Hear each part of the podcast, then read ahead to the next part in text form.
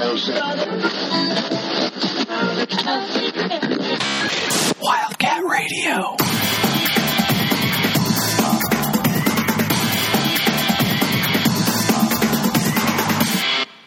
Welcome back, Wildcats, to Wildcat Radio. We are your source for Arizona football, basketball, and recruiting news. You can subscribe to the podcast for free through iTunes, Google Play, Stitcher, etc. You know the drill. Basically, any podcast catcher. Be sure to follow the podcast on social media. At Wildcat Radio AZ is our Twitter handle. Be sure to also check out our Facebook page, Wildcat Radio. While you're out there surfing the web, check out our website, wildcatradioaz.com. It uh, is the exclusive home of all of our written content as well as these podcasts. Uh, and then it's also the exclusive home of the Survivor Pool, which definitely lost two members this week, myself included, and Mr. Adam Green, who joins me on the call today. Adam, I went with Cal. I know you did too. It just felt like. Uh, I don't know what it felt like actually. I, I guess for, for me it was like Washington, Oregon, Cal, and then I don't remember. I had one Oh, other yeah. option, but I didn't know about the Washington Oregon game, and it just just this one felt right. So I don't know. No, it, did, it didn't feel right for me when I made the pick, but you know, my whole strategy is this season has been pick against Oregon State, and they had a bye week, so Yep. that strategy was out the window. And then, I mean, I didn't like picking Cal. I watched them lose to U of A the week before, but I'm like, as competent as I think UCLA is starting to play, I can't pick a winless team to win on the road. That's Yeah. what it came down to. Like, I didn't like the pick. I didn't like Cal. I mean, I was picking between two bad teams, but you know, in picking between two bad teams, I take the home team and. And because of that, our show we way to represent us, right? You know, both everyone else is still alive, we are not.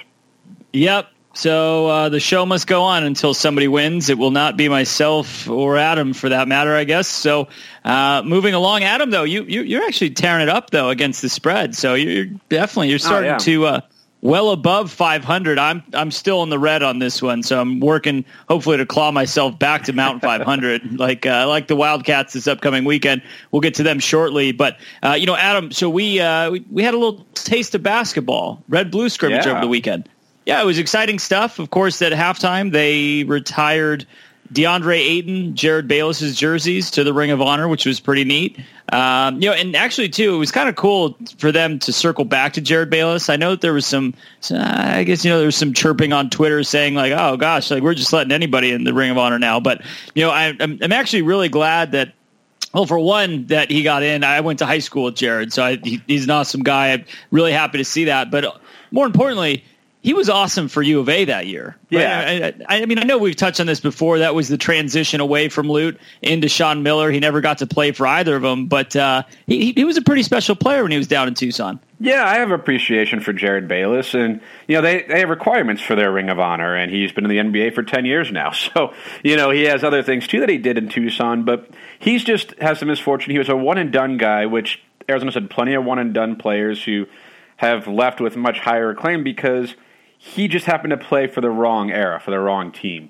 You know, the Kevin O'Neill team. He didn't even have the Russ Pennell team. He had the Kevin O'Neill squad. Yeah. So he's a guy whose team isn't remembered that fondly. They got bounced early in the tournament too. He was phenomenal for Arizona in his one season and has had maybe an underwhelming NBA career, but he's had a nice career. You know, a mm-hmm. ten year career in the NBA, been a good scorer off the bench for a lot of teams. So you know, I don't think people are going to look at him ever the same way they look at certain guys. Like, I mean, you look at some of the one and done guys, Aaron Gordon, Stanley Johnson, DeAndre Ayton. You know, they don't look at him like that because he didn't have as much success with his team. But on a personal level, I know it's a team sport, but on a personal level, he was every bit as good as some of those guys were in his freshman season. Just had the wrong team around him with the wrong coach, and just he's kind of that era of basketball that most of us, and I think most Arizona fans, kind of pushed out of their memory. Outside of that Sweet 16 run with Russ Pennell, you know, Jordan Hill and Chase Budinger Yeah. and that group. Outside of that, just that whole few seasons, just kind of like a lost time in Arizona basketball, and Jerryd Bayless had the misfortune of being a part of it. I think you pointed it out very well, right? The requirements, I mean, 10 year career, very serviceable. I mean, no, never, never an all pro guy, but very serviceable, long career. Uh, you know, he's bounced around a little bit, but uh, I'll never knock somebody for being in the league for 10 years. I don't care if you play for 10 teams over those 10 years. That's still quite the feat. So, Yeah, uh, I yeah, challenge anyone to go back and look at his U of A stats and what he did for the Wildcats that year and tell me he wasn't every bit as good as a Stanley Johnson was. You know, or someone like that. I mean, second team All Pac 10. He was a McDonald's All American before coming to U of A. You know, he's just this guy was good. He was a really good player for Arizona. Just he was there at the wrong time. That's all. It was certainly a timing issue, and you know, while you were finishing that up there, Adam, I did go ahead and just pull up his stats here. So this is according to SportsReference.com. All right, so 27, 2007 08 season, of course, 30 games, 30 starts, 35.7 minutes a game. So 40 points in a college game or 40 minutes in a college game. He played 35, mm-hmm. averaged 35.7 a game. Now, so this is where, you know, he was obviously a scorer, right? So we'll get to this point in a minute here. He, he's that combo guard. He's been that combo guard his whole life. You know, coming out of high school, he was pegged as, you know, point guard but you know he's naturally a shooting guard. He's just an undersized shooting guard. Very similar, I think, to to uh, I'm drawing a blank on his name now. I can't believe I'm doing that. Uh, Nick Johnson. Good lord, excuse me. Long day, long day. I deserve a slap in the face for that for blanket on his name. But similar to Nick Johnson in the sense that you know they're both these combo guards, very athletic, right? But you know not super comfortable handling the ball. I mean, you know it worked in college for both of them, but you know when you see it the next level, it's not uh, it's it's not that top tier point guard skill that you would expect to see. Uh, but getting more into the stats here, right? I mean, so 30 games, he averaged 19.7 points a game. I, I, you know, and, and I, I know I've heard this before, but I was blown away when they said that he's the only player in U of A history to score 30 points, 30 plus points in three straight games. Yeah. I mean, there's no slouch here. I mean, he was good at getting the basket. He averaged uh, over seven free throw attempts a game. He shot 84% from the line. You know, yes, he, he averaged four assists a game, but, you know, for college, that, that's pretty solid, right? I mean, you know, I would say, like, off the top of my head, I would say, like, TJ McConnell probably averaged, like, six or seven assists a game. You know, like, it's nothing like close to that double double But he wasn't really. scoring 20 points a night either. Exactly, and that's that's kind of where I'm going here. I mean, he was really involved. Like he was, you know, Chase Budinger, Jordan Hill, they were on that team as well. But you know, he he, he was definitely the bread and butter of that team. Yeah, and I mean, he was definitely more of a point guard than Nick Johnson was, but certainly not the skill set to do it at the next level. And that's the thing. But you look at Jerryd, and that's what I'm saying. Like you look at his stats, and I think it'll surprise people. The guy shot 40% from three point range, 46% from the field. Like he was excellent for the Wildcats in his one season, and you know, he was always going to be a one and done guy, if I remember right. And yep. it his he deserves to have his number up in the Ring of Honor for them. He was every bit as good. And he's satisfied the requirements that they set out for that um, for that award for that honor. But I think people just kind of I don't think he's necessarily underappreciated. I just think people forgot about him, if that's yeah. the way to put it. Because I don't think everyone says, "Oh, Jerryd Bayless wasn't that good." It's like, "Oh yeah, Jerryd Bayless, I remember him," and then you kind of draw a blank as to what happened during his time at U of A because his time wasn't memorable, but not because of him. He was every bit as good as some of the best freshmen that have come through. Us. And again, this is a freshman averaging 20 points a game. you know, Impressive. I mean, even yeah. the best U of A freshmen that have come in. I mean, DeAndre Ayton did it. But who else? Right. And again, that's probably a product of the team. Stanley Johnson may have been able to average more had he been on a different team with fewer options around him. But this is a guy who came in in one season, was Arizona's best player, got them to the tournament. They didn't go anywhere in the tournament, but it was just a bad era for Arizona basketball or a bad time for them. And he was still a bright spot who has since gone to have a nice NBA career repping the University of Arizona well. And I don't think. You know, I don't think anyone should be mad that he's in the Ring of Honor. You could say, oh, they're letting in everybody, and they're not. But also, Arizona has a lot of really good players that have come through the program and you know what? You're going to see a lot more guys start to get these honors too as time passes because there have been a lot of Wildcats who had excellent careers of those one year, two years. I mean, Nick Johnson's going to end up there, I would think, too. He has an uh, oh, NBA yeah. career, but there's just so many guys who contribute to Arizona basketball. And Jerryd Bayless may might be the first name you think of, but I think he has every right to be in that ring of honor. Yeah, I, I 100% agree with you. And you know, it's I, I, think the other thing too. It's not not only the not only the longevity of his NBA career and then what he accomplished at at the University of Arizona, but I mean, he he was, he was a top 11 pick, right? He, he was a lottery pick too. And if you think, well, you know, 11, like, is that really something? You know, like how special is that? Well, you know, I guess relative to uh, being a lottery pick in general, you got to you got to consider that Derrick Rose was in this draft, OJ Mayo, Russell Westbrook. Eric Gordon, DJ Augustin. I mean, those guys, those those are five guards that were picked ahead of him, and I mean, that's that's that's no wonder, you know. And you got also then sprinkle in your bigs too mm-hmm. to kind of fill that out. So I mean, that's it's a very respectable draw. Brandon Rush. Uh, oh, I'm thinking of. Um, Ah, man, I'm off tonight, Adam. I'm, I'm drawing it blanks happens. left and You're right. a wildcat. This has not been the best time for a lot of wildcats. So. yes, right. And we'll get You're taking after the football team. Yeah, exactly right. But uh, but yeah, so you know, it's it's it's it's overall. I mean, very exciting. Congratulations to him. You know, it, it is it is sad to to an extent just because he was a part of those of those forgotten years, right? And we've touched on it, and it's easy to understand it, but uh, he's very worthy of this of this award or honor, right? As you said. Uh, that's that's that's uh, happy for him, DeAndre Ayton. Uh, we don't need to get into that because if if he's not eligible right off the bat, then I don't even know what the criteria is. So congratulations to, to DeAndre Ayton as well. But uh, you know, Adam, that took place at halftime of a game, and like I said, we got a little taste of the basketball there. Uh, two halves, right? Full game of action here. What all did you see in this game? You know, I don't think you look at these games for to try to really glean much from the team, right? I mean, they're playing each other. It's but really, it's the first chance we get to see these guys. I've never seen Ryan Luther in an Arizona uniform. I've never seen Brandon Williams play for them. Chase Jeter, we've never seen. You know, those are the guys I was most interested to watch. The guys I've never seen before. Guys like Brandon Randolph, you hoping to see take a step forward, but I don't think we're going to notice anything from the red blue game. You know, from that scrimmage. Certain guys that are returning, but you know, I saw. I mean, Ryan Luther impressed me just with his range. I didn't know he had range out to three point land, and he made two three pointers, including one really long one yeah. at the end of the game that iced the game for the red team. But I think that was impressive from him just because he showed a skill set that I didn't know he had. Um, outside of that, I mean, Brandon Williams looked every bit the type of player that we thought he was going to be. He's fast, he can get his shot, he's not afraid to shoot. And the rest of the team, and Chase Jeter, I think, looked bouncy. He looked quick out there. Not particularly big or strong looking, but he looks like he has a role he can play for this team. So, you know, I don't, I didn't watch the game wondering, trying to break it down and say, oh, this is what they're going to be this year, this or that. But you know, for the, some of the guys that I was anxious to see what they looked like in an Arizona uniform, or just to see them play basketball for the first time, for me, you know, I, I was okay with what I saw. Yeah, you know, and I know we touched on this before we started recording, Adam, and you know, I, I don't want to put too much into it because it did feel like there was a little wave, a little frenzy wave happening on on social media, on social media, excuse me, as the game was underway.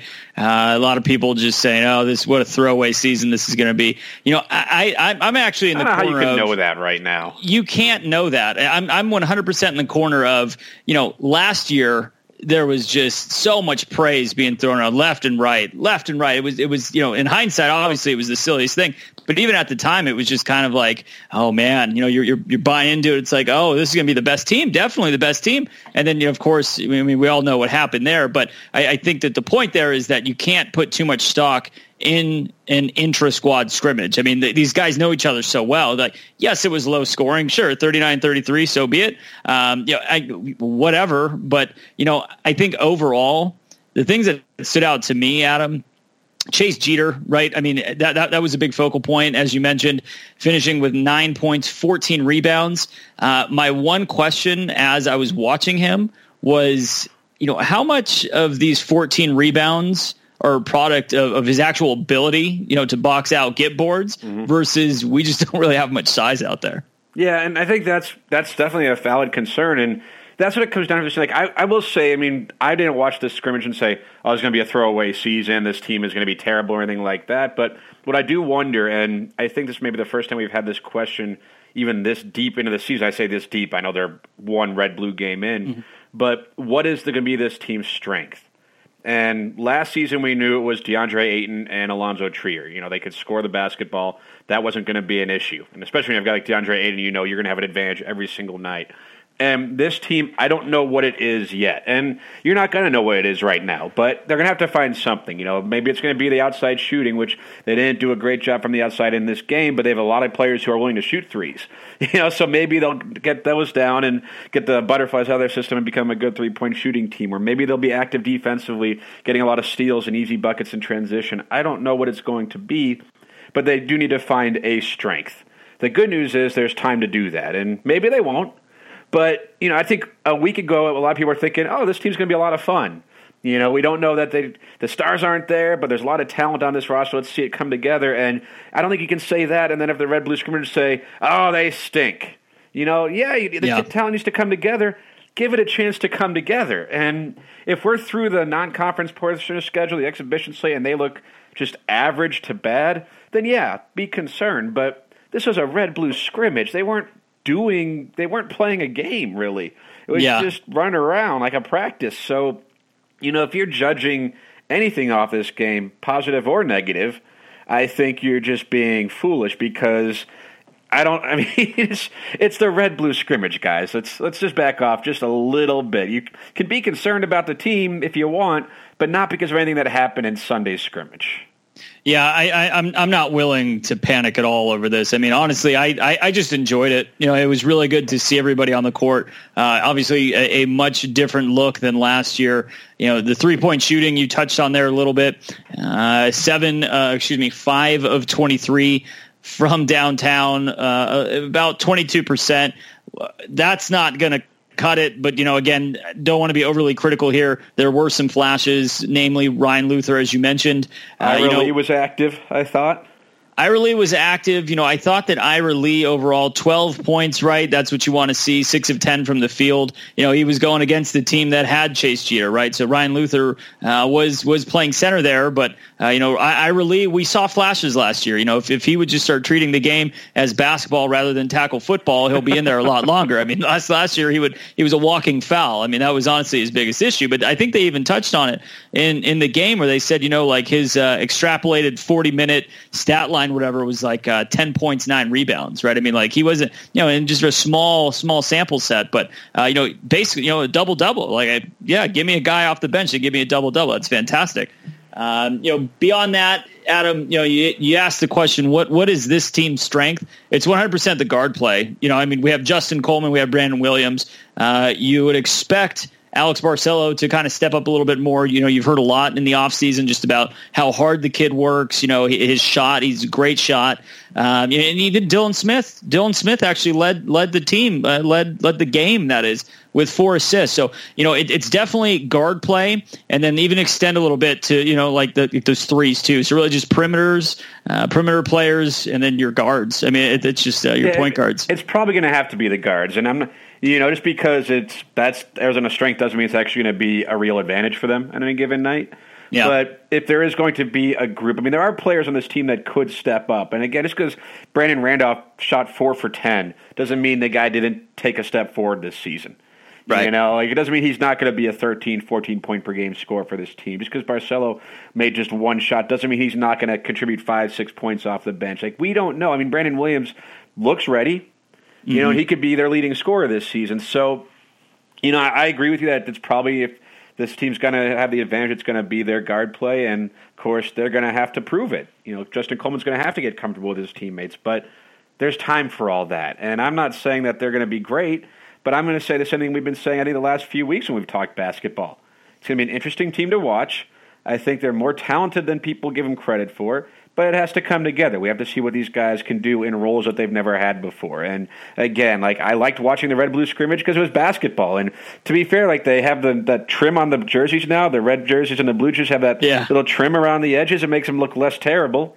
So I think that's a positive to come out of this. So you know, there you go. If if you want to be worried about U of A basketball, be worried about U of A basketball. That's fine. But I don't think anything that happened on Sunday should be what causes you to be worried. Yeah, I'm I'm with you 100% there. You know, I guess overall, the bottom line is is there is a lot of talent on this roster, uh, and you know a, a, lot of our talent though. You know Ryan Luther, a guy who struggled to stay healthy uh, with with the University of Pittsburgh uh, last year. That's why he was granted another year, right? Only played in 10 games, but that was a strong 10 games that he played. You know, if he could build off that, and we saw flashes in this game, you know, he, and then if we could see something out of Derek Jeter, obviously not the Derek Jeter that we saw at Duke for those first two years, but, you know, something more along the way, a little bit more developed. Now, he's obviously, you know, he still looks pretty slight, right? So I, I that's why I kind of question the whole mm-hmm. 14 rebound thing. Like, you know, how, how legitimate will that Someone be? had to and, get the rebounds, right? Yeah, right. And I think just by, by naturally being a seven footer, right, you're at an advantage there. Uh, but you know, yes, I, it, it's all these questions that that I think still exist. But again, there's no real reason to be hypercritical about this. You know, we no, saw the guys scrimmage. in action.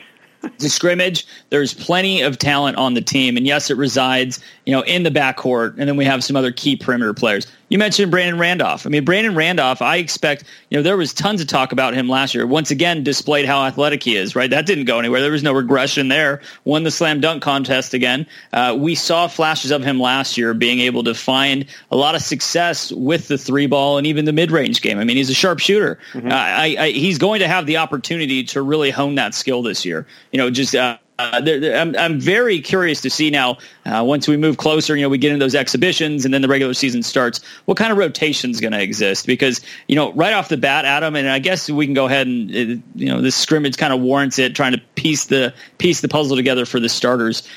You you got to figure. I mean, Brandon Williams and, and, and Justin Coleman, right? I mean, you, you got to mm-hmm. figure it's going to be a, a starting, you know, a one-two, but really, it's like they're both they're both point guards, right? I mean, is there, is there? Am I crazy? I mean, is there any way that these two are not starting? I don't think so, and that's going to be an interesting backcourt. I think probably four of the five spots are set. I think it's you know Coleman at your point guard, Williams at an off guard spot, but can also bring the ball up. I think you have yep. Ryan Luther and Chase Jeter as your front court. The question is, who's your three? Is it Probably Brandon Randolph? Is it Akot? Is it mm-hmm. Dylan Smith? You know, I would almost lean it's probably Randolph at the three. But I think it that's that's to me the one position right now, and obviously I'm not in the practices. I'm not a coach. I don't know what they're thinking. But no, I don't see any re- way that Coleman doesn't start. I don't see any way that Brandon Williams doesn't start. And you know Chase Jeter's definitely starting, and I would imagine yeah. Ryan Luther is too. So they got one spot up for grabs, and about three guys I would say who can make a legitimate claim for it, depending on the lineup. But no, that that's and I say that that those spots are secure, but even then, none of them really are. Like these aren't guys who have earned these roles necessarily that they did it last year, and we've seen them be a starting point guard at Arizona or be a starting center or a starting power forward at Arizona. We haven't seen that from any of these guys. So it's going to be a very fluid rotation early on, I would think, in that Sean Miller has to find the right guys. He has to find the mix, the guys you can count on night in and night out. Because I mean, even us looking at this roster, we don't even know who that is. We can't say yeah. that guy is going to be someone who they can rely on every you know every night, night in, night out, and as disappointing as last year's team was, you knew you had Ayton, you knew you had Trier, right? Like you knew you had Dusan, really. Like mm-hmm. you had guys you could count on. This roster right now will have guys you could count on, but it doesn't have them just yet. And that to me, I think, is going to be some of the frustration watching them, but also some of the fun because let's see what develops with this team. Someone's going to have to score, someone's going to have to rebound, someone's going to have to do all these things, but we don't know who's going to do it all and how they're going to go about doing it. So no, this doesn't look like the best team Arizona's had. There's not one obvious dominant aspect. There's no DeAndre Ayton. There's no Alonzo Trier. There's no Aaron Gordon, TJ McConnell. Those guys aren't on this team. But there's talent, guys. Like anyone who's, if you watch that game and thought there's no talent on this roster, I don't. I guess I didn't see all the the hypercritical people that you did, but you know this team does have question marks. Absolutely, it does. But I think there's enough talent in there to find some answers as well. Yeah. So so final score, red and blue scrimmage. Uh, the red team takes home the victory 39-33. Once again, the high score there, Ira Lee, 12.6 to 10 from the field. Uh, the leading rebounder, Chase Jeter, 14 rebounds. And Dylan Smith, you know, and I, Dylan Smith, you know, he four, four assists, right? So that's that shows me a little something too. Uh, it definitely feels like there's going to be a very healthy rotation with the backcourt and perimeter players. So uh, it'll be interesting to keep an eye on that. Adam, that's really all I want to spend on this. You know, I think we've touched on on all the main points here, uh, and so now I think, unfortunately, it's time to get back to the gridiron. So Friday night did not go as as I was hoping for. Final score in Salt Lake City 42-10. Uh, Utah easily takes care of Arizona. Uh, let's just jump into it. And, you know, this is going to, there's going to be a storyline that we're going to touch on right now that's going to spill into UCLA. And according to Vegas, I think it already has spilled into UCLA. Uh, Khalil Tate, Khalil Tate uh, re-aggravates that ankle injury on this. I, I, believe it was the second drive, maybe even you know, maybe like the second play of the second drive, something like that. But once again, very similar to Houston early on in the game. And, you know, after after Utah was able to put together a 15 play, 75 yard drive. About seven minutes or so to open the game. Uh, the defense had many chances, at least three, to get off the field for third and long. Was unable to do so, and then Arizona's offense was unable to get anything going. Uh, Adam, what were your thoughts? Let's just start with defense. Yeah, I you know, it, looks like on the surface it looks a little like the Houston game, but that first drive, Utah converted four third downs on their opening drive. Like they didn't just chew up Arizona and spit them out. Like they worked their way down the field, and even that first third down they converted, Arizona had them stopped, and it was almost a, it was such a depressing drive to watch because we knew Arizona was the underdog in this game for a reason. Both of you and I were optimistic that the Cats would compete in this one. You know, you thought they were going to win. I wasn't willing to go that far, but I definitely thought. I think I remember saying there's no way that you thought they just don't have it in them to blow Arizona out. And mm-hmm. that drive, it's like, yeah, look at Arizona's defense. It's played well in Pac-12 play. They're doing a good job, and they're finding ways. Like they got Utah right where they want them, and turns out it was back to Utah having Arizona right where they want them, third and long. That's where you want Arizona's defense, I guess. But you know they come down there and score, and it was just a depressing, demoralizing drive to watch. It was only seven nothing, but it's like, man, Arizona's defense was there. They were in position to make plays pretty much the entire time and couldn't do it. And you know, it's one of those where you say well, if that's how it's going to be all night, sooner or later they'll start making that tackle. And of course, we know they never did. Yeah. But then I think I know it's going to switch to offense real quick for you. But the very next drive, Khalil Tate opens up with a run on his own. And you think, okay, that's good. His ankle must be feeling better. And J.J. Taylor runs. They get a first down. And I think these back-to-back drives kind of epitomize exactly what happened in this game early on before things went sideways. Was then Tate had that deep ball to Poindexter, who looked like yeah. he almost came up with it Mm-hmm. I forget exactly where that would have put the ball. I know it would have been you know fairly deep into Utah territory, and it was incomplete. And then, of course, yeah. Arizona an incomplete pass. They get a penalty or whatever, and they end up punting away. Then, before you know it, it's fourteen nothing. Tate sprains his ankle, and he's out of the game, and things just fall apart. And those two drives, back to back, Utah made every little play. You know, it was close. It wasn't easy for them going down the field, but they made the plays when they had to. And when Arizona's trying to answer, like Utah does does just enough to get the job done, and Arizona fell just short, like on that Poindexter catch. And I'm not trying to put this on Shawn Poindexter; it wasn't an easy catch, but those are the plays that you make it, and all of a sudden this game might have a different feel to it. But instead, Utah is up 14 nothing before Khalil Tate. You know, by the time Khalil Tate hurts his ankle, and by then the game is pretty much over already. Yeah. Yeah, no, it, it it just really spiraled out of control quickly. I mean, you know, it, it was so obvious too.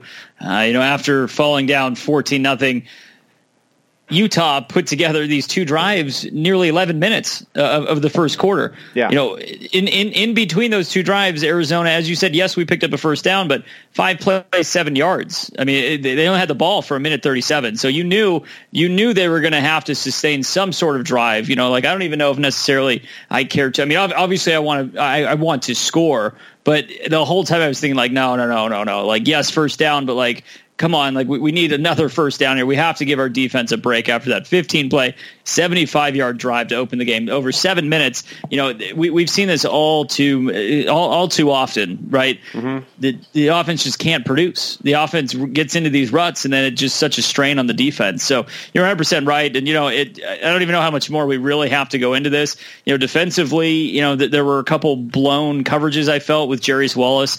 I know it's hard game. to get on I know it's hard to get on him about this game uh, because you know he, he, is a safety and you know he's not always really relied on to be in the coverage game. But you know as a part of the secondary, I mean I expect you to be able to to make some of these plays that we saw uh, in, in, in coverage defense in cover defense like that, and it was just uh, it was tough to watch. No, so, was a bad effort from the defense, and I mean, even if they get a stop, make a tackle on that first drive, and you're not down seven nothing. You're not on the field for as long as they were, right? They couldn't get off the field early, and then by the time maybe they might have settled in, you know, the offense had nothing in them. So I mean, this was a total team effort. I think outside of maybe special teams. You know, I know Pollack missed a couple more field or missed a field goal, but like this was a team effort. of Just they were bad. Arizona. They went up there and you know got off to a bad start, and it only got worse for the most part. And you know, it was kind of like the Houston game in that they were never really in it. Yeah. You know, by the time Arizona even did anything offensively, it was way too far gone. So it's just kind of like playing out the string, hoping nothing else terrible happens. And of course, they have a fake punter. Like, really? But I guess the punter has he has free reign to do that if he sees something. So if you're a kid out there, you get a chance to do that. I don't know what punter wouldn't. But you know, it's just it was just a bad game, and it was made worse because of the fact that Tate hurt his ankle apparently worse as he has since the Houston game. So you know, there wasn't a lot of good to come out of this one. The defense was bad.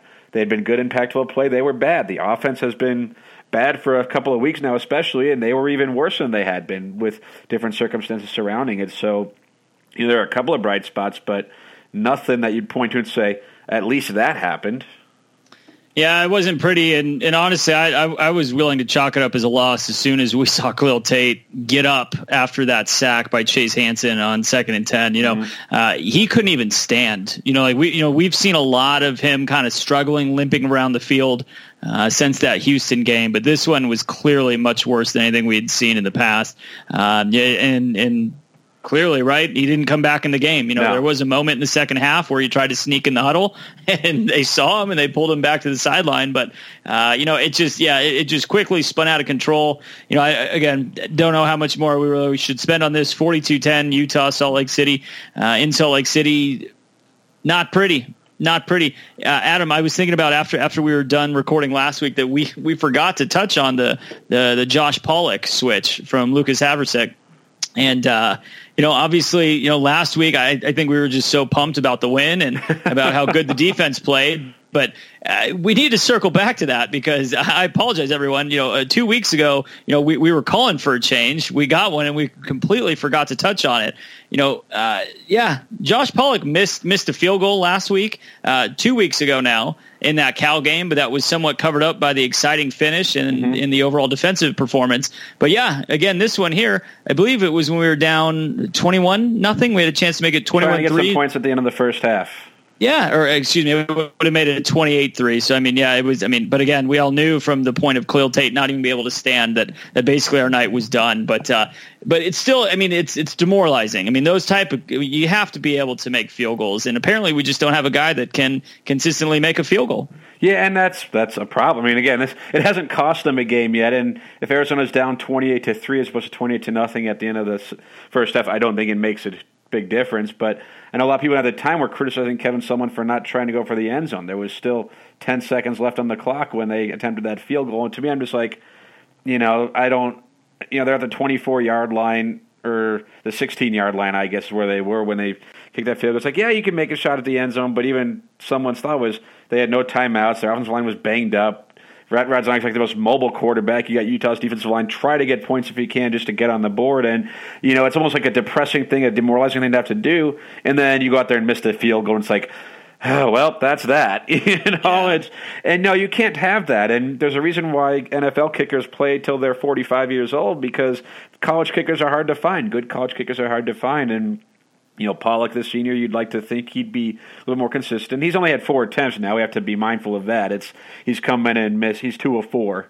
You know, Havrisik got a little bit more time than that to lose the job. But no, it's this was a game where the only thing I think Clump was good. The punting I thought was good for Arizona, or at least it wasn't bad. There but, was a lot of it. Yeah, there was a lot of it. But no, it's just like I think Pollack missing that field. It's like, yeah, of course he did. You know, why wouldn't he miss that field right. goal? And he ended up making one later in the game, but it's like, yeah, of course he missed that field goal because why wouldn't he? That's how this game has gone. Yeah, yeah, it, it, it was brutal. So, um, but let, us let, go ahead. We'll, we'll end the Utah discussion on this because it's a good transition into now the, the UCLA matchup, right? And and uh, it should be noted. Uh, the good news is we will not be UCLA's first win of the year, so that that's always hey, good to kind of get that out of the way.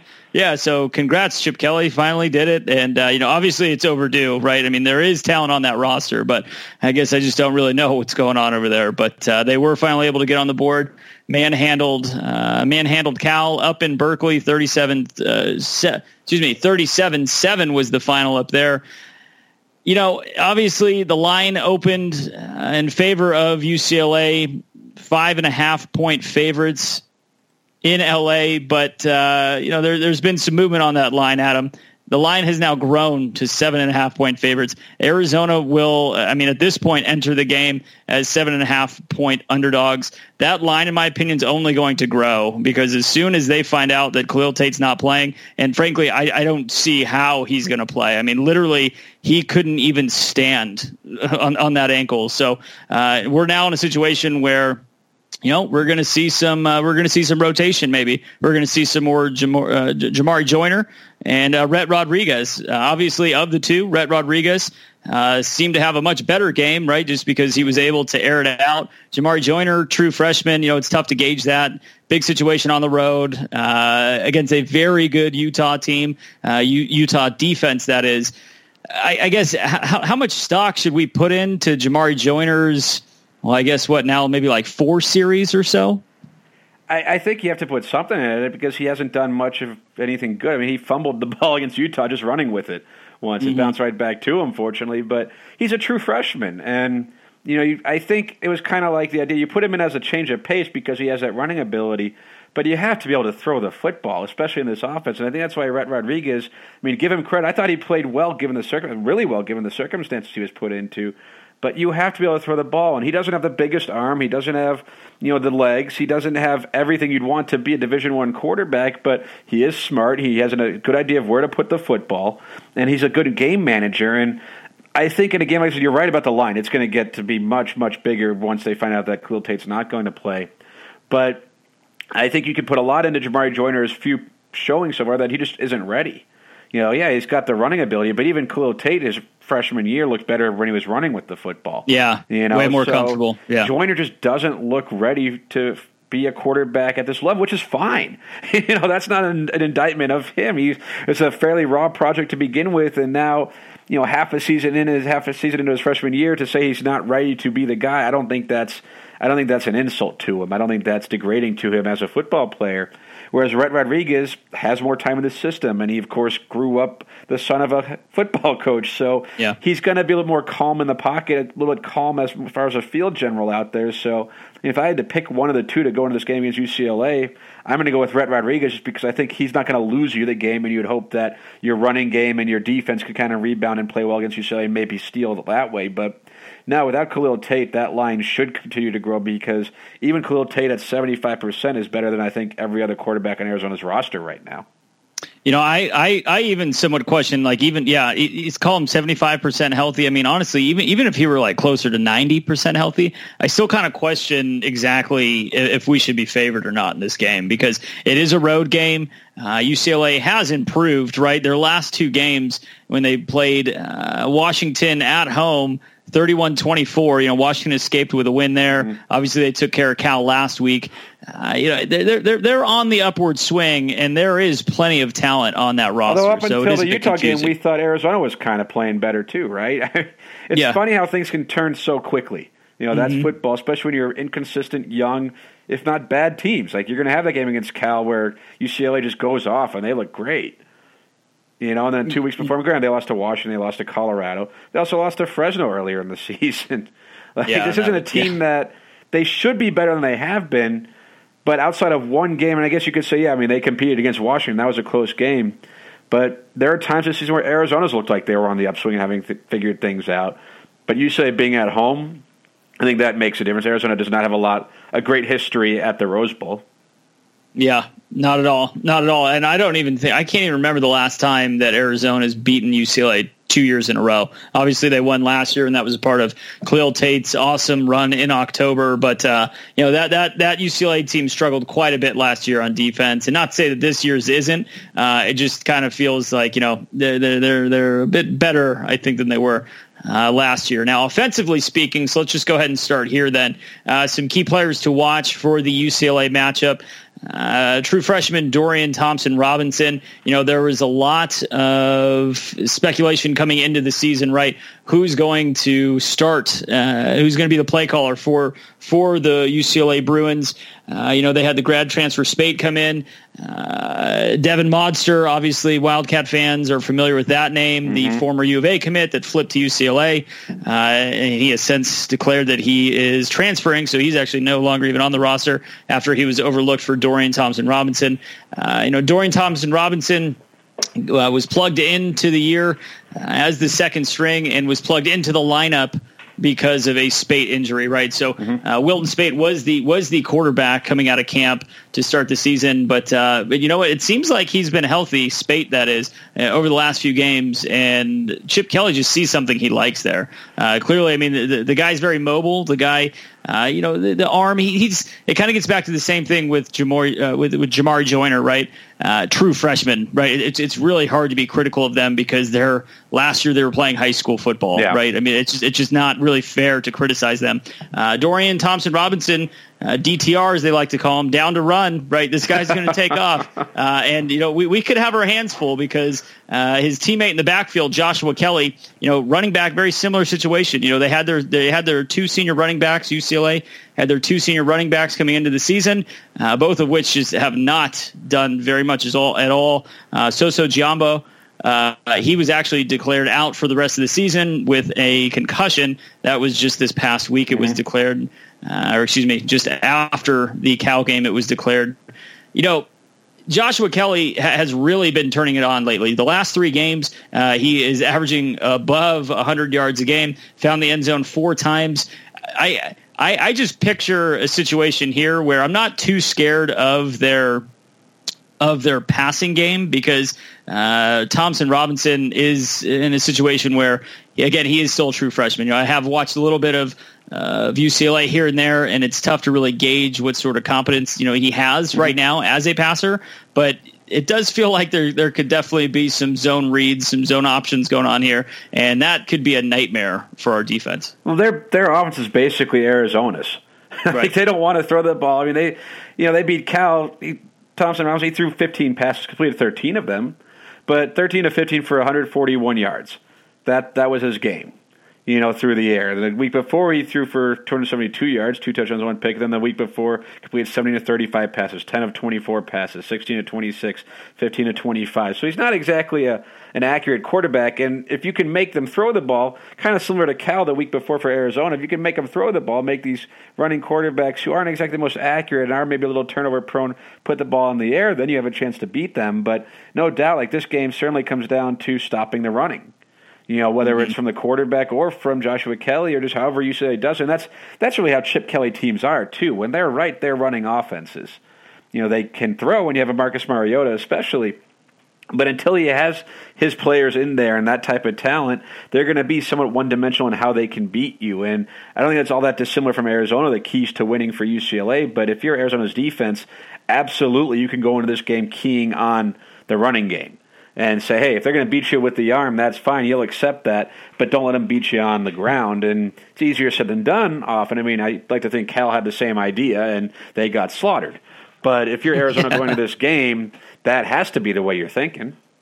Yeah, and you know it, it's it's funny because I'm sitting here saying the exact same thing that I said against Utah last week, right? It's like Zach Zack Moss is the one to be feared. I'm not scared of the receivers, and the receivers just lit us up. Uh, I, I, I I think. I mean, they, probably, I mean, Huntley's capable of being a decent quarterback. Dorian Thompson Robinson so far, eh? I mean, he's yeah. a freshman. He's not exactly proven. Like Huntley's proven to be capable at times. Thompson Robinson hasn't done that yet. You know, he might. Mm-hmm. Just because he hasn't doesn't mean he won't. But I think even more so than Utah. And also, I mean, UCLA is not as good as Utah defensively, so there's going to be a little bit more pressure on Dorian Thompson Robinson. If you can stop the running game, then they're probably going to struggle. It's, I mean, I, this doesn't shape up to be a pretty game either way for either team because I think they're each so one dimensional going into it. But no, I think defensively in Arizona, you'd like to think that some of the guys are going to be pretty upset with what happened against Utah. You know, they had been playing well, and they just, in a lot of ways, they just didn't make plays. They were in position and they didn't make plays. So I think guys like Schooler and P.J. Johnson and Wallace and J.B. Brown and Jalen Harris, those guys, you know, Tony Fields, all these players who had a rough game. You know, the cornerbacks. I mean, Burns was pretty good. Huff was not. You know, so you'd like to think these guys will come out and say, okay, this is a chance to kind of right the ship a little bit because you know, this isn't one of those games like maybe against USC where you could say, if only the offense had done well, the defense did their job. No, the defense didn't do their job against Utah, so now they get to go back and have a chance to do it again against a much less talented team in UCLA, who is probably going to be more one dimensional than anything else. Yeah, it'll be very interesting to see. Um, you know, Tyler Huntley, I, I, think he did a good job comparing that there. He's obviously competent time. He's displayed that. He's older, right? So mm-hmm. just by experience alone, you know, I think just by default, uh, you have to fear him a little bit more. The receiving core, though, is, is somewhat similar in the sense of there just hasn't been much volume there, and all of that has to do just simply from the offensive scheme, right? I mean, they, this this is a run heavy offense, as you mentioned. Uh, you know, I guess jumping into to a couple names to keep an eye on in in the receiving core, uh, tight end Caleb Wilson right now. He's listed as a tight end. Uh, you will see him down set as a tight end, but oftentimes he is split out. Right, he's he's more of in the slot. He is I feel like used more as a receiver, but he is listed as a tight end. Uh, Theo Howard is another one. These two actually lead the team in receptions and uh, well, really receptions, yards, and and touchdowns. Right, uh, they they combine for forty eight. Uh, 48 receptions, a little over 600 yards, and, and, three scores total, right? So that kind of explains right there. Only five passing touchdowns on the year. Uh, Thompson Robinson, uh, his touchdown to interception ratio, ratio five to three. 60% completion, but their, their, their bread and butter is, is that running game. So yeah. again, if, if we can touch base there, that would make me feel a lot better, right? If, if we can, we can take care of business right there. You know, last year, UCLA was was much more stacked on the offensive line too. They've experienced quite a bit of turnover the offensive line. Uh, they have two guys, uh, center Scott Quessenberry and uh, tackle Kolton Miller, were both drafted this past year. You know, so I mean those, those aren't easy shoes to fill. So uh, it, will be interesting to see you know if our defense can kind of get back on track, back to what we saw against Cal. Uh, I guess I guess Cal really just isn't as good as what we thought, right? I mean, last year they had the last year they had a pretty pretty special season, I would say. You know, especially just given uh, relative to previous years. You know what we had seen over those last few years. Uh, but you know, they still have those playmakers. Uh, they still have those skill position players, and they were basically neutralized. I mean, Patrick Laird ran for 94 yards uh, and a score, but uh, I mean, it just really wasn't that impressive overall against UCLA. No, no. So it's it's tough when you look at a matchup like this because neither one of these teams are particularly good right now, and I think if Khalil Tate was healthy, one, Arizona's better than they have been, and two, they would be uh, an absolute favorite over UCLA in this game. Mm-hmm. But he's not, and you know if it's we find out that he doesn't, that he's not going to play, then that changes things. And if we find out that he is going to play, that changes things because you have to think if he's going to play, then his ankle somehow magically is feeling a lot better than it has been. But you know, I do think just talent wise, I think Arizona might be a little bit better, but you know, I was kind of thinking, go. I was kind of thinking about before we were doing this show, just if we touched on it, and I kind of say I think talent wise, Arizona a little bit better, but so much of what we thought the optimism going into this season for Arizona was based on Khalil Tate's greatness. Yeah, the fact that I mean, did we overrate this talent on this roster coming in from last season because they won a lot of games because of Khalil Tate just being magical? Is that why did we did we overrate that this defense wasn't as good as we thought? The running backs weren't as good as we thought. The receivers weren't as good. Like I don't know how much we overrated that group and how much Khalil was just lifting everyone up last season. But certainly without him, especially without him playing at that level, a lot of this roster has been exposed for, if not being as good as we thought, not being as ready as we hoped they would be. So, you know, I, I think the defense will be better than it was against Utah, but it's you can't promise that, and they're facing an offense that Chip Kelly, for as bad as they've been, Chip Kelly knows what he's doing. So it's not going to be this season, but soon he's going to have UCLA, I think, humming at a pretty high level. So I'm really interested to see how the Wildcats bounce back. And of course, I'm going to this game. I'll be in LA for oh, this are you? And, nice. You know, before the season started, I'm like, that's going to be a really awesome game between, you know, Arizona, who's going to be fighting for the Pac 12 South, and UCLA with Chip Kelly. You get to go to the Rose Bowl. I've never been there, so it's going to be great. And then a few weeks ago, it's like, oh, well, Arizona's not as good as I thought they were, but at least they'll win because UCLA is just awful. And now I'm just like, oh boy, what am I going to see? Like the Rhett Rodriguez show against UCLA, and you know everything that I dreamed of when I bought those tickets. But no, yeah. it's going to be. It's certainly. It's not a good matchup, but I do think it's an interesting one right now because there's so many things that we just don't know about each of these teams. You know, they each have their strengths. There's a way that they win. There's a way UCLA wins. There's ways that Arizona wins, but it's hard to imagine either one of them being likely to get there. But somebody has to win. That's the beauty of it. Yeah, so somebody definitely has to win. There can be no ties. Uh, I guess then just rounding off with, the rest of the offensive, uh, the offensive preview for the UCLA game. You know, uh, not Kyle Phillips. Excuse me, I'm looking at the wrong name here. Joshua Kelly, uh, the running back, 11 receptions, 76 yards as well. So we know that he can also uh, be very effective as a pass catching back. Flipping to the to the defensive side of the ball here, um, you know this is probably where they are most talented, and you know it, it should also be noted that uh, uh, Jamabo, you know, was was also right. So we said that he was out for the rest of the year due to concussion. Jaelan Phillips, one of their five star, and very uh, high, highly touted recruits coming into last year, uh, the 2017 class. Linebacker will also miss the, the, season due to a concussion. The remainder of the season, that is, due to a concussion. Uh, the two of them, you know, two of them being Darnay, Dar- Darnay Holmes and Jaelan Phillips, they came in. They were actually the first pair of true freshmen to ever start the season opener for UCLA. Darnay Holmes obviously is uh, somebody that we're probably all uh, a bit more familiar with than than uh, than, than Jaelan Phillips, but but uh, you know Phillips aside, his injury, his absence from this game, they are still pretty stacked at linebacker. Uh, you know, they they have the uh, the the Lucerne South uh, and who's the other guy, Krys Barnes, right? So I mean, these two these two linebackers, uh, tenured, both juniors, been been you know at UCLA, they've seen a high level of play. Uh, against uh, or against uh, against other Pac-12 teams, right? So, and of course, they played against Khalil Tate last year, or I guess you say Arizona last year, so they're somewhat familiar against you know our running game. Obviously, J.J. Taylor is going to be back in this game.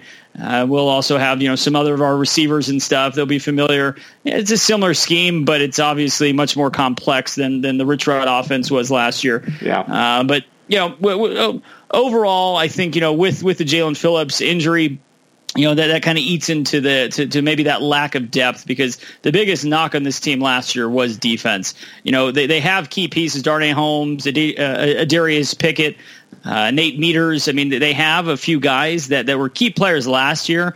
Uh, and when I say key players, not necessarily key to success because they were statistically one of the worst teams in the Power Five. Uh, but but but again that was experience that they were able to gain last year, and we'll see how that translates. I mean, obviously, over the first few few games of this year, it hasn't been too pretty. Nope. It kind of begs the question: how much of that is just the offense running into some three and out situations, not being able to move the ball, and it's really more of just uh, fatigue uh, versus they're just not that good. So I, I think there, will be a lot of questions. Uh, actually exact same thing. I mean, honestly, the more you dive into this, it is going to be, I, th- I think, a pretty solid matchup on both sides. You know, and, and, it all just circles back. If, if we can, if we can, if we can force Thompson Robinson to beat us with his arm, I, you know, I, I, I, think that you should be able to find a situation here where Rhett Rod, and, and this is pure speculation, right? I, I don't know who would be the starter based off of what we've seen from Jamarye Joiner and Rhett Rod, of course, in, in most of the Utah game last week. It has to be Rhett Rod. Uh, if Rhett Rod is able to, you know, bring some people out of the box, bring some, keep, keeping the defense a little bit honest against the passing game, then hopefully the offensive line will be able to spark something with J.J. Taylor. Um, remains to be seen. Gary Brightwell, obviously the bigger back. If we can find something on the ground, it works both ways, right? Maybe bring somebody yeah. in the box, and then Rhett Rod can take something off the top. Um, that's very high level, very easy, very obvious but you still got to go out there and execute it. So I guess we'll see what happens. Yeah, no, when it was funny, like you, are talking about the team, you're breaking on UCLA, and I'm thinking, oh, that's Arizona. I just picture that Spider-Man meme where they just the two of them are pointing at each other, and yeah. you know their records are obviously different. Arizona still has an outside chance at becoming bowl eligible, and it's tough to picture that happening without Khalil Tate. And that's again the kind of the the wild card in this one right now. Who's Arizona's quarterback going to be? Because I don't think UCLA's offense is good enough to really to really on its own without the help of turnovers and whatever. I don't think it's good enough to just destroy Arizona's defense. But at the same time, is Arizona's offense going to be capable of doing anything against UCLA's defense? I mean, this this seems like it wants to be like a 17 to 10 game, you know, just ugly football, a turnover is the difference or something. Maybe it's 6 to 3 and Pollack gets the game winning field goal or, you know, something dumb like oh, that. But great these are just two teams that right now as they are currently constructed are terribly terribly flawed and there are some good players on them especially on the defensive side of the ball but that's not enough because as we're seeing in Tucson and they're seeing at UCLA even if your defense is decent if your offense is just garbage it's going to catch up to them and you're not going to win these games so you know I I'm still excited for this game because hey, it's one that Arizona needs to win. If they do, they're back to 500, and you're feeling like, oh, maybe the bowl eligibility could be still, you know, still be a thing. And this is a game you have to win. Obviously, you lose this game, you're not going bowling this season. Mm-hmm. But if you can win this game on the road against a not good UCLA team, then your hopes for at least a 13th game still exist. And How it happens is almost irrelevant. I mean, if Tate can come out and play and look good, that would be a big thing. But short of that, just find a way to win this game against a bad team because you at least need to show that you're less bad because you know the loser of this game is headed for the bottom of the Pac-12 South. And I don't think that's anything that any of us expected from Arizona going into this season. And as disappointing as it's been so far, you know it could actually get worse. So hopefully it, it doesn't, get worse. But it could yeah. definitely get worse for Arizona. And you know, this is kind of the ebbs and flows of this season. They lose a couple games, everyone's down on them. They win a couple games, everyone's high on them. They lose, they win, and it's like you go back and forth, back and forth. And, you know, just as maybe we didn't give them a lot of credit for beating up on bad teams before, like Oregon State and Southern Utah, and maybe even Cal, you know, maybe we shouldn't totally kill them for having lost to teams like Utah on the road and USC, who obviously is pretty good. They just beat up on uh, Colorado. So, you know, the Arizona's losses aren't particularly terrible but their wins aren't very good either. So here they're playing a bad team. So if things hold to form, they'll find a way to win because Arizona I don't think is bad, but they certainly haven't shown to be good yet either. Yeah, it's it's one hundred percent. If if we don't win this game, I mean, there's you can kiss it all goodbye. Now, I guess the the only the only outlandish chance to uh, you know a a winning record or even a five hundred record would be Tate sits this one out comes back against Colorado, so then he would have had two full weeks off of the off the ankle, you know, treatment, whatever. Just getting back to, I mean, even eighty percent. I mean, uh, th- this is no knock. This is no knock to Joiner and Rhett Rod. I mean, this is just one hundred percent. If if Khalil Tate can get to eighty percent, you know, if he, if he can get to what we saw against Cal, uh, that that that's our best option, and honestly, that that's not an awful option either. I mean, that is it's it's it's invigorating, right? Like we can it's a spark to the team overall because it, it just has to be so demoralizing, just these three and outs and not being able to move the ball. The defense is just gas out there the whole time. Uh, so I mean, this yeah, ho- ho- hopefully, as much as I know that Khalil Tate uh, is probably our best option. I mean, I, will even say, I mean, even at like 65, 70%, he very well could be our best option. It's just, it's a short term thing. And Adam, I think I saw you say this on social media. I mean, it's kind of a, it, it's, it's, it's a short term reward for, I mean, you know, like just, just overall like long term problems. Like it's just a long term risk and uh, it's not worth it the really. The trick is, I mean, in a perfect world, you could sit him this game. He heals up for this Colorado game and you win anyway. You know, but that's yeah. been the thing. Like Arizona hasn't been good enough to sit Khalil Tate, and that's I think I think they would have loved to have sat him, and maybe his ankle wasn't as bad as it was against Utah. I mean, I'm sure it wasn't as bad as it was against Utah. even against Oregon State, when the dude twisted his ankle, it wasn't as bad as it was. We saw that. I mean, the guy couldn't walk early on. Maybe he wanted to get back in the game, the adrenaline, or maybe it kind of calmed down. But by then, it's like you're down four touchdowns. What's the point? Yeah, there's no reason. Yeah, so it's possible yeah. it wasn't as bad as we're thinking. Even though I know someone said in his press conference on Monday that he's not sure about who's whose quarterback's going to be. There might be some gamesmanship there, just a little bit, but. No, I, in a perfect world, you can sit Khalil Tate. He can rest up you know, get healthy, get to 85, 90%. Although with an ankle, of course, you're always one sprain away or one roll away from going from 90% back down to 50%. But, and then you find a way to win anyway. Like, that'd be great. That'd be ideal. And, man, they could use a bye week. You know, yeah. at any point over the last few weeks, and they're not going to have one still for another few games. So it's like the one year you could use that bye week for Khalil to rest up, and he hurts himself in week two with an injury that could use that week off, and he hasn't had it. So yeah, we'll see. You know, well, we might find out by Tuesday. I know we're recording on Monday. We might find out by Tuesday who the quarterback's going to be Tuesday or Wednesday. But you know, hopefully the game being on a Friday with that extra day now to rest too, maybe that helps a little bit. But you know, I'm not if if Khalil Tate plays in this game and is what he was against Cal, at least health wise, I think Arizona wins. But if he doesn't play, to me, it's at best a toss up. And you know, I'm not saying that they should force him onto the field. If he's not healthy, he's not healthy, and he shouldn't play. But if he could play to the level, if he's healthy to the level he was in every game after the Houston game, uh, you know, against Southern Utah, against Oregon State, against USC, against the, those guys, then I think he should be on the field because he's still your best chance to win. But you know, if he can't walk, if he can't protect himself, if he can't do anything in the backfield but kind of drop back and hand the ball off or just throw the ball down the field, then go with Rhett Rodriguez, go with Joiner, get Doyle ready. You know, just do whatever you have to to try to win that game without Khalil Tate and hope that with that week off, his ankle is ready to go for the next game after. So kickoff is scheduled for Saturday, October 20th, 7.30 p.m. local time. So that is still uh, Pacific time, LA time, Arizona time, and it will be televised on ESPN2. You know, one thing that's neat about the season so far, we've only had one game on the Pac-12 network, or, or maybe two actually. That's right? good. Everyone got to watch Southern this. Utah. Everyone gets to watch Arizona so, this year. Yeah, that's that's great, Ronnie. That's that's what we needed is for Arizona, everybody to see this Arizona team. Hey, I'll, I'll take uh, any pub is good pub in this case, huh? Or, or, or maybe not. I guess maybe if you're just getting slaughtered, it's not that great. But uh, yeah, we'll see what happens. So kickoff for Saturday. Uh, Adam, what, one thing circling back to basketball that we um, that we did not touch on. I know this is still kind of a developing story. Uh, here we are recording this on Monday, uh, October fifteenth. Um, Omar Thielemans, right? Yeah. So Omar Thielemans sat out for personal reasons in the red and blue game. Um, it's unclear exactly what's going on, but we're getting the vibe that it's going to be a transfer. So yeah, by all accounts, he is not. I, that's disappointing, but I guess from what I've read, and you've probably read the same thing, heard the same thing too, that he's just not ready to play and do anything for them this season. And then with the way Arizona's recruiting is going, by the time he might be ready next year, or the year after that, there's going to be no room for him on this roster. So he certainly yeah. looked the part, but apparently the transition from overseas playing basketball college level here just hasn't gone as well as people hoped it would. Yeah, uh, I you know I, I wish him well, and he's definitely a far way away from home, right? So that's uh, that's I'm sure plays into it too as an 18 year old kid. Mm-hmm. But uh, we wish him well. Uh, we definitely wish him well, and I certainly understand the decision because it is definitely a business decision too. At that, so has to be. Uh, Yep. So, well, anyway, so until next week, hopefully, Adam, this time next week, we'll be talking about a four and four record.